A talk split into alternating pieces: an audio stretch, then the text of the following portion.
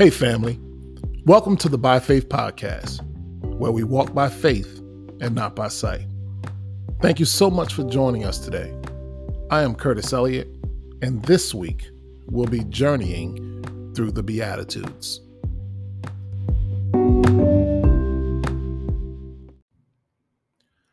Today I'll be discussing the first Beatitude in Matthew chapter 5, verse 3. This is the NLT version.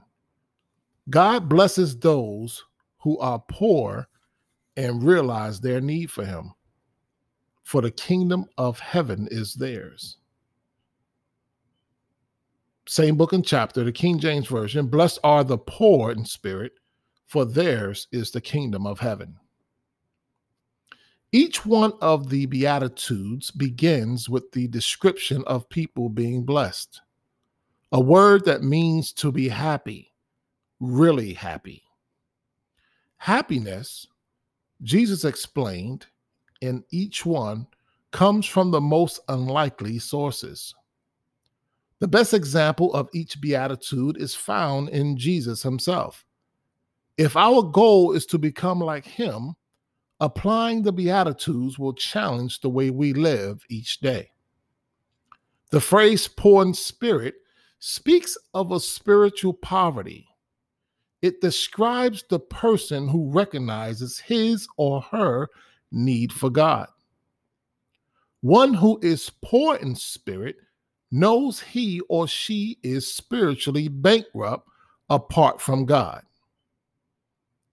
Blessed in the Beatitude implies a current state of happiness for those poor in spirit and their reward is the kingdom of heaven.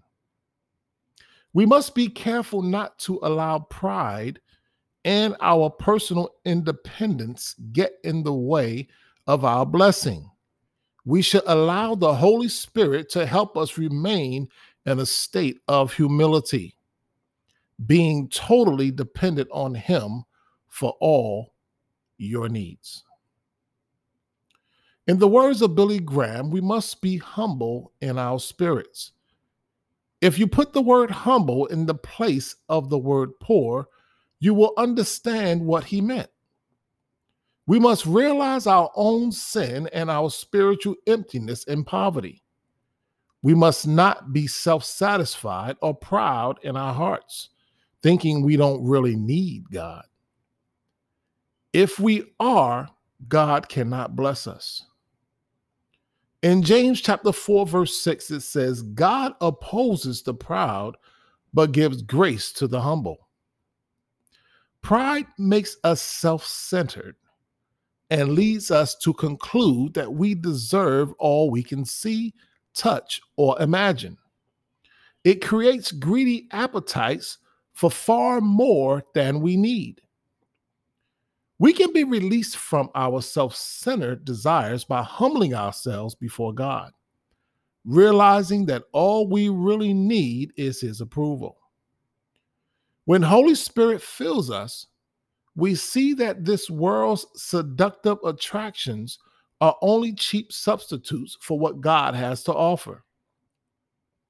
God opposes the proud, but gives grace to the humble. God's riches at Christ's expense is the acronym for grace. In Isaiah chapter 57, verse 15, the NLT version of the Bible, the high and lofty one who lives in eternity, the Holy One says this I live in the high and holy place with those whose spirits are contrite and humble. I restore the crushed spirit of the humble and revive the courage of those with repentant hearts. This shows us how God relates to those who are humble and repentant, contrite. The high and holy God came down to our level to save us because it is impossible for us to go up to his level to save ourselves. Amen. In the book of James, chapter 4, verses 7 through 10, it reads So humble yourselves before God, resist the devil, and he will flee from you. Come close to God, and God will come close to you. Wash your hands, you sinners. Purify your hearts, for your loyalty is divided between God and the world. Let there be tears for what you have done. Let there be sorrow and deep grief. Let there be sadness instead of laughter and gloom instead of joy. Humble yourselves before the Lord, and he will lift you up in honor. Here in the book of James, he gives us five ways to come close to God. Number one, humble yourself before God, yield to his authority and will, commit your life to him and his control, and be willing to follow him.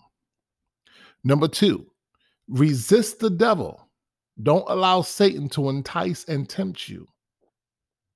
Number three, wash your hands and purify your hearts.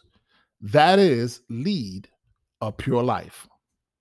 Be cleansed from sin, replacing your desire to sin with your desire to experience God's purity. Let there, number four, let there be sorrow and deep grief for your sins. Don't be afraid to express deep, heartfelt sorrow for what you have done. And number five, humble yourself before the Lord, and he will lift you up in honor. And also in First Peter chapter 5, verse 6, so humble yourselves under the mighty power of God, and at the right time, he will lift you up in honor. In closing, let us remember Proverbs chapter 22 and verse 4. True humility and fear of the Lord lead to riches, honor, and long life.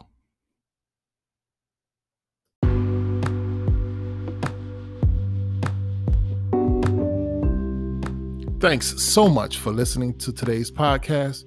I truly hope that has helped to shed some light on your everyday challenges and experiences to move you in the right direction, bringing glory and honor to God.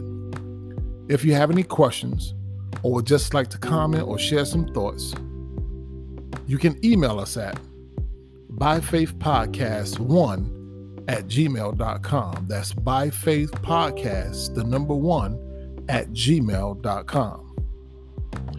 And also, if you've been blessed by what you've heard, and you'd like to sow a seed into our ministry, you can do so at paypal.me slash by faith podcast.